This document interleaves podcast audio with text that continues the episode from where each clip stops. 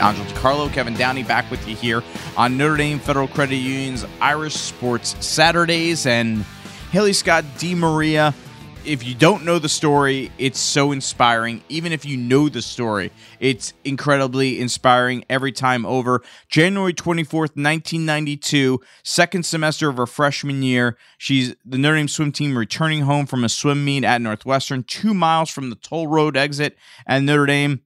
Snowstorm, bus flips. Uh, Haley lays in the snow with a teammate for more than an hour. Turns out she's being told she's going to be paralyzed when she gets to the hospital. And then she later finds out two of her teammates have been killed uh, in that crash. Megan Beeler of Granger here in Michiana and Colin Hipp of St. Louis, uh, both fellow freshmen of hers. And Haley made a remarkable recovery. Uh, and yeah, I remember it well. I was actually um, I went to school with Megan. She was a year older than me, so it was my senior year. It was uh, shocking, and again, so close. The accident so close to the exit to to just being home safe. It was wild. I again at St. Joe they made an announcement you could go and pray with the priests. Yeah, it was a life changing thing for me. Again, I think just having been you know three years in school with Megan, it was uh, it was really really sad. Well, that aspect you say of people praying, yeah. that was something that really helped Haley Scott DeMaria, she will say. Let's listen in to our Focus on Faith interview with the inspirational Haley Scott DeMaria. Okay, Haley, what was your childhood like uh, growing up in a family of athletes, and ultimately, how did swimming become the sport of choice for you? Sure. So I, I always say I grew up in a, a pretty inspiring family, but a, a, pretty tough family in terms of athletics. Um, you know, when you look across the board, there are NBA players, Olympians, professional athletes, and other sports. So it was um, just really good genes for sports. It was never a question of would I play a sport. It was always what sport would I hmm. play. Uh, and I tried them all. So I was playing baseball, soccer, basketball, gymnastics, and and really what I found was that at five feet eight inches as a 10 year old girl, which was extraordinarily tall, exactly. Um, and that's not a very fun height to be at that age. You know, growing up in Phoenix, Arizona, we all learned to swim when we learned to walk. So the the, the pool and the water was was sec- a second home for me. So if you put me on a starting block at five feet eight inches, again as a 10 year old, I dive into the pool and I am halfway down the first length, you know, ahead of everyone. So, like most sports and like most children, I love to win. So, swimming became my sport really because I was something I could do well, and it was um, something that just kind of gave me a real sense of self. You know, those are those are really awkward ages, you know, going through middle school. So, wasn't raised Catholic. I was raised in a, in a Christian home, but not a, a very religious or prayer filled home. I went to Xavier College Prep in Phoenix, Arizona for high school. Again, not because I was Catholic, because I wasn't, but because they had the best uh, high school swim team in the state at the time. And uh, winning is important when you're that age. And so I went there to be on the best team. And, and it was really because I was at Xavier that led our athletic director to contact the coach at Notre Dame, Tim Welsh, and and ultimately what led me to Notre Dame. Most would say, how is that possible in you know the early '90s that someone from Arizona would want to end up in the cold that is South Bend? So, how did you ultimately decide it was the right pick for you uh, on your visit and everything? I happened to visit the first weekend in February, and I remember, you know, everyone telling, asking me, why would you want to go to, to South, you know, Indiana, South Bend? It's so cold there. And that first weekend in February, this is 1991, it was about 60 degrees outside, oh. maybe 55. Right. So for me, I'm walking around campus and there were two things that I noticed. One, I remember thinking, well, it's cold, but it's not that cold. um, so I always say that the weather kind of tricked me into coming. But the other thing I noticed was how kind people were um, because everyone was just really friendly and, and, said hello. And there was this sense of a very welcoming community. And then it's not long. I mean, your second semester freshman year, you guys are mm-hmm. competing at Northwestern. You're coming back on the bus on a stormy night. You're not far from campus, and this horrific bus accident happens. Take us back to that night and, and kind of what you remember that suddenly changed your life forever what I remember, I remember very clearly, as you can imagine. Um, there's not a whole lot that I remember as well. Some of it I've pieced together over the years, but we had swum Northwestern in Chicago, so close to not close to home, not too far from South Bend, and we were almost home. We were about two miles from from getting off hmm. the exit of the toll road. And, and our bus hit a patch of black ice, which was a term I had never heard of until um, actually several days after the accident. I didn't even know what it was at the time. And our bus literally did a flip turn in terms of you know swimming terms. We flipped upside down and, and we were facing in the opposite direction. And I remember wanting to get off the bus very quickly. I remember knowing that my back hurt. I remember a teammate sat with me when I was laying in the snow. She had been trained as a lifeguard, which most swimmers are and um, she knew to not let me move with any sort of head, neck, or back injury. It was when I was first being moved from the snow to the ambulance that I realized I had no feeling or movement from the waist down. And at that point, my teammate said to me, You know, Haley, it's okay. Your legs are just numb from the cold. And of course, I w- had been lying in the snow for, for over an hour at this point, and I was freezing. You know, my body was was starting to shake. So the fact that my legs were just numb made perfect sense to me. Um, and I really thought I'd get to the hospital and, and warm up and, and regain function. And that certainly didn't happen. I had two back surgeries that night and came out of it still with paralysis. Uh, and at that point was given a 48 hour window for feeling or movement to return if I was to have any chance to walk again. And unfortunately, that, that 48 hours came and went. And it was at that point that a very kind nurse doing her job came in and, and told me and my parents that, that that was it, that, that was it. You know, my life had changed and I wouldn't walk and I wouldn't swim again. Oh, wow. To hear that news. And obviously, ultimately, you did walk and you did swim. But I know during that time there, you had a lot of important visitors, but including the president of the university, Father Malloy. Can you share that story with us? Sure. That's one of my favorites. So, when I had come out of my um, second surgery, Father Malloy had been traveling that morning and certainly came right back to campus when he heard the news of the accident. And, you know, if you've ever met Monk, he is a, a very large physical and holy presence. Um, you know, it's kind of hard to forget him when you when you have seen him. And I remember he came over to um, I was in the recovery, my recovery room bed, and you know, just very humbly introduced himself to me and said, you know, Haley, I'm I'm Father Malloy, I'm the president of Notre Dame. And I remember looking up at him and thinking, yeah, I know. Um, because again, once you know him or have met him, you wouldn't forget him. And he said, you know, very gently, Can I pray with you? And I responded the way I think most non Catholics would respond, and that is, um, But I'm not Catholic. And he said, That doesn't matter. Can we pray?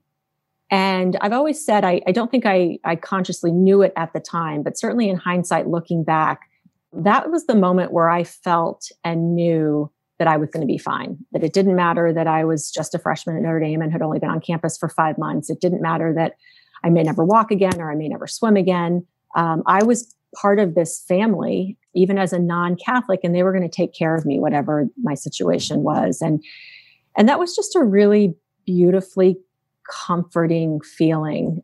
Oh, unbelievable story. Haley, at what point then in your time in the hospital did you realize that this tragedy was beyond just you and two of your teammates had lost their lives in the accident? So those first 48 hours um, that I was, you know, sort of the window I was given for feeling or movement to return were pretty tricky and challenging and, and certainly emotional for many reasons. Um, one, I was dealing with two back surgeries and the thought of permanent paralysis. I also learned during that 48 hours that two of my teammates had passed away, Megan Beeler and Colleen Hipp. They also were freshmen. So our freshman class was was hit pretty hard in this. But I, I hadn't known that the night of the accident um, or going into two of my surgeries. I, I, kept asking how was the rest of my team, and, and the answer I was given for the first day was, well, you're the only one still in the hospital. But once I did learn of their deaths, um, I knew I would walk and I knew I would swim and I knew I would do it for Megan and Colleen. It was just what I had to do. I had to do it because they couldn't. I had to do it to honor their their memory and to to be their legacy. And and, and that really stayed with me all through physical therapy, through my time in the hospital, through the setbacks and the additional surgeries that I would face, and hasn't gone away. It's been about uh, almost 28 years since the bus accident we're getting to now. And um, that it's still a very real way that, that I live my life is to, to try to live it in a way that honors them and, and recognizes them and is hopefully their legacy that moment when you first started feeling your toes again, I know there was something that you attribute faith based to kind of inspiring that moment from happening. What was it, a Catholic school mass that you shared the story of? my coach Tim Welsh, he was walking through the Joyce Center back over to the pool. Eh, you know, as you know, it's all connected. And there was an all Catholic schools mass that was taking place in the basketball arena in Purcell Pavilion.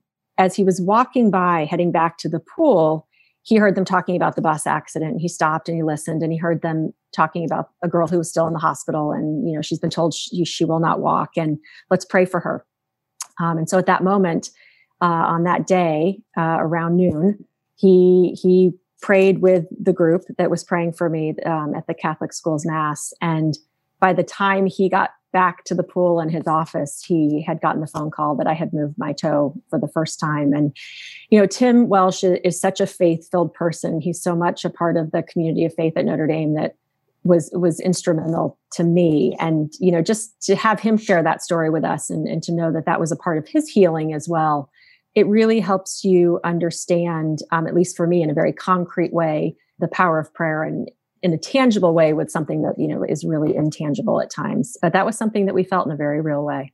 It's amazing because here you are being told you may not walk again, and it ends up really not being that long until you end up being back in the pool again in in reality. Now, I know there's a lot of tough moments in between that additional surgeries. But what was it, a year and a half? And you're back in the pool competing again? When you got to that day, what were those moments like for you? So I I love that you think that it was a short time. Um, again, you must live in the world of sports because you know we're always impatient as athletes, and it, it sometimes usually seems too long, but it does go very quickly. I was able to get back in the pool again about a year after the bus accident, which is very fast. I, I had worn a brace for a year um, I was able to get back in and train. Thankfully, swimming is more like riding a bike. You don't really forget how to do it. I was just very out of shape. So while I had to actually relearn how to walk again, I didn't have to relearn how to swim. So I trained for about 8 months and then I knew I knew I wanted my first race to be at Notre Dame. I knew I wanted to be a home meet. In my mind, that's where the story began and and that's where I thought the story would end. So I, I swam in October of 1993, about 21 months after the bus accident. Uh, I swam two events that day the 50 freestyle, which was Megan's favorite event, and the 100 butterfly, which was Colleen Hipp's favorite event. And you know that that meet was in many ways very different and in many ways very much the same. There were extraordinary number of people who came and certainly the media was there in in a, a, a pretty intense way that that we don't always see at a, a Notre Dame dual meet uh, for swimming. But that to me has always just really speaks to the the community of faith that Notre Dame is and the community of South Bend. There were other athletes and and classmates from you know different sports and different dorms across campus who came to watch, coaches from other teams. My my ER doctor came, my OR doctor came, the state trooper who was the the first responder at the first the scene of our accident came to watch me swim. So the people really came out in support of this story that wasn't just mine, but that was really all of Notre Dame's and all of South Bend's. And uh, that just, I think, speaks to the, the really beautiful communities that we have there. But for me, in many ways, it was just like any other meet or any other race. I put my goggles on, I, you know, shook my hands on the starting blocks like I normally do. And just got up on the blocks and dove in and swam, um, you know, and went into that zone that that many athletes go into during competition. And that was the best part was just was just swimming again and, and being back with the team and back in the pool and I would learn later on that that Tim Welsh put no other Notre Dame swimmers in that first event, that 50 free. So because of that, you know, we were in a, a, pretty slow conference at the time. So I won that first race back, which we always call the Hollywood ending. You know, that's kind of the the fun part of the story. But uh, it was also just a really beautiful gesture for my teammates who had who had literally walked to this journey with me for those almost two years, and they got to watch me swim, and they got to be a part of that pretty significant event. And then not that long after that, it's Notre Dame, Florida State. uh, yeah. You know, and and Coach Holtz says, "Yeah, we got the biggest game ever coming up tomorrow at the pep rally, but." I want to give the game ball to Haley Scott DeMaria. What what did that mean to you that the football game almost took a back seat to your inspiring story in Coach Holtz's eyes? well, maybe in Coach Holtz's eyes. I don't know if it takes a backseat anywhere else. And and maybe just for that moment that he was saying that was it a backseat. But um, you know, that that whole experience, you know, first of all, the Florida State game is is, is what it is. And, you know, for anyone who was there, we'll certainly never forget it. But the pep rally the night before was a, a pretty, a pretty neat moment for me as well, personally. We had a meet that night. We actually swam Florida State. I left early because I I had a speech to write and I needed to to make sure that I knew what I was going to say. And I remember standing in, you know, sort of the back hall. Again, the pool is connected to the Joyce Center where the pep rally was. And I, and I remember standing there because at, at, that point at pep rallies, the whole football team would be there, the co- head coach would be there, and they would all sort of parade in. Um, and of course, that that pep rally was as you know as big as the game. So I was standing there with the football team, and they were much bigger than I was, and they were all talking about who's the speaker. You know, who's going to be our speaker? It's the biggest game of the year. It's the biggest, you know, game of the century. They were calling it at the time, and all these names are being thrown around. You know, Joe Montana and Regis Philbin, and uh, somebody just looked at me, and I, I, just sort of shrugged and I said, "It's just me." Um, it was almost like they they hadn't seen me there till that moment. You know, I don't know who it was. I'd love to thank them. I hope they hear this at some point. But there was one player who just said, "Oh, that that's it is somebody awesome." and i knew at that moment this was going to be fine you know i could talk to 12 16 18,000 people however many were there and um, you know if i was if i was good enough for the football players to have me as their speaker then then i could go out there and, and do the rest but coach holtz has always been a really great friend to me he's always been very supportive you know he has a saying that he always said to his athletes show me a leader and i'll show you someone who's overcome adversity certainly at that time at notre dame i was a, a pretty visible sign of someone who had overcome adversity so there's always been a, a very mutual respect there to play a small role in that big moment um, in Notre Dame football history was was really cool for me. Haley Scott DeMaria joining us here on Notre Dame Federal Credit Union's Irish Sports Saturdays, our Focus on Faith interview. At this point, you're still not Catholic, and you would not become Catholic for, for a little while yet. What ultimately led you to becoming Catholic, Haley?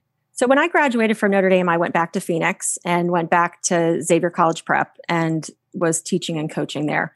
And so went from really one community of faith to another. And when we were there, unfortunately, we um, I was the the moderator for our senior student council. So the student council officers was a a class of eight seniors that I that I met with every day. And at the end of their senior year, one of our officers um, was was hit and killed by a drunk driver on prom mm. night. And um, and what I watched in um, the the aftermath of that was was this campus in mourning and a community of faith coming together to take care of um, these students and a family who was was hurting in, in the worst way possible. And it, it, Xavier's campus was what I imagined Notre Dame must have been like after our accident. And certainly I wasn't there. I was in the hospital at the time. So I didn't experience campus after our bus accident. But but after this accident at Xavier, it really spoke to me that this wasn't just a Notre Dame thing, and it, it wasn't even really just a, even a Catholic thing or a Xavier thing. It was a community of faith that helps you through a, a really the hardest parts of your life. And it was really through that a culmination of all of my experiences, but seeing it from a different viewpoint made me realize that I never wanted to be without that in my life. I don't know how you go through something that we did without a very strong faith and without a community of faith and without multiple communities of faith to help you through it. I've I've always said it wasn't my faith that got me through it, but the faith of everyone around me. And so I knew I, I had to be a part of it. Um, and so and for me it was the Catholic Church. You know, I had been at Xavier and then went to Notre Dame and then came back to Xavier and and that part of the the faith has always been so powerful and and meaningful to me is is that sense of community and the power of prayer so I, at, at that point, um, made the decision to join the Catholic Church, and and it still continues to be a very real way that we live our life now is to um, to make sure that those communities are there when we need them because we will all go through tough times. I, I certainly had a, a, pretty rough patch in college, but I'm not immune to it anymore. Um, you know, tragedy is a part of life that will affect all of us, and I think those communities that we are a part of don't just show up; they really need to be nurtured, and so it's our responsibility to give to them when we don't need them so that they're there for us when we do. Um, and the, the Catholic community of faith does that so well. Haley, thank you so much for, for sharing your story with us. You're very welcome. It's my privilege. Haley Scott DeMaria, former Notre Dame swimmer, uh, just truly an inspirational story that obviously, Kevin, you you kind of lived through in terms of uh, the personal side with Megan Beeler uh, of Granger and St. Joe High passing away in that accident. But uh, Haley certainly has honored her Yeah. her legacy and the one of uh, Colleen Hipp very, very well over these last three decades or so. Well, and it's I guess just remarkable to me because I didn't know so much of the story after. You know, I was just a senior in high school and a freshman in college, so I was caught up in my own things. But an incredible, uh, incredibly inspiring story, and, and I think it's neat. You know, again, the big takeaway that the faith community can help you get through everything uh, and tragedies, and that we're all going to go through them. It's uh, I don't know, just really inspiring. This show is a production of the Spoke Street Media Podcast Network. For more great podcasts, visit spokestreet.com.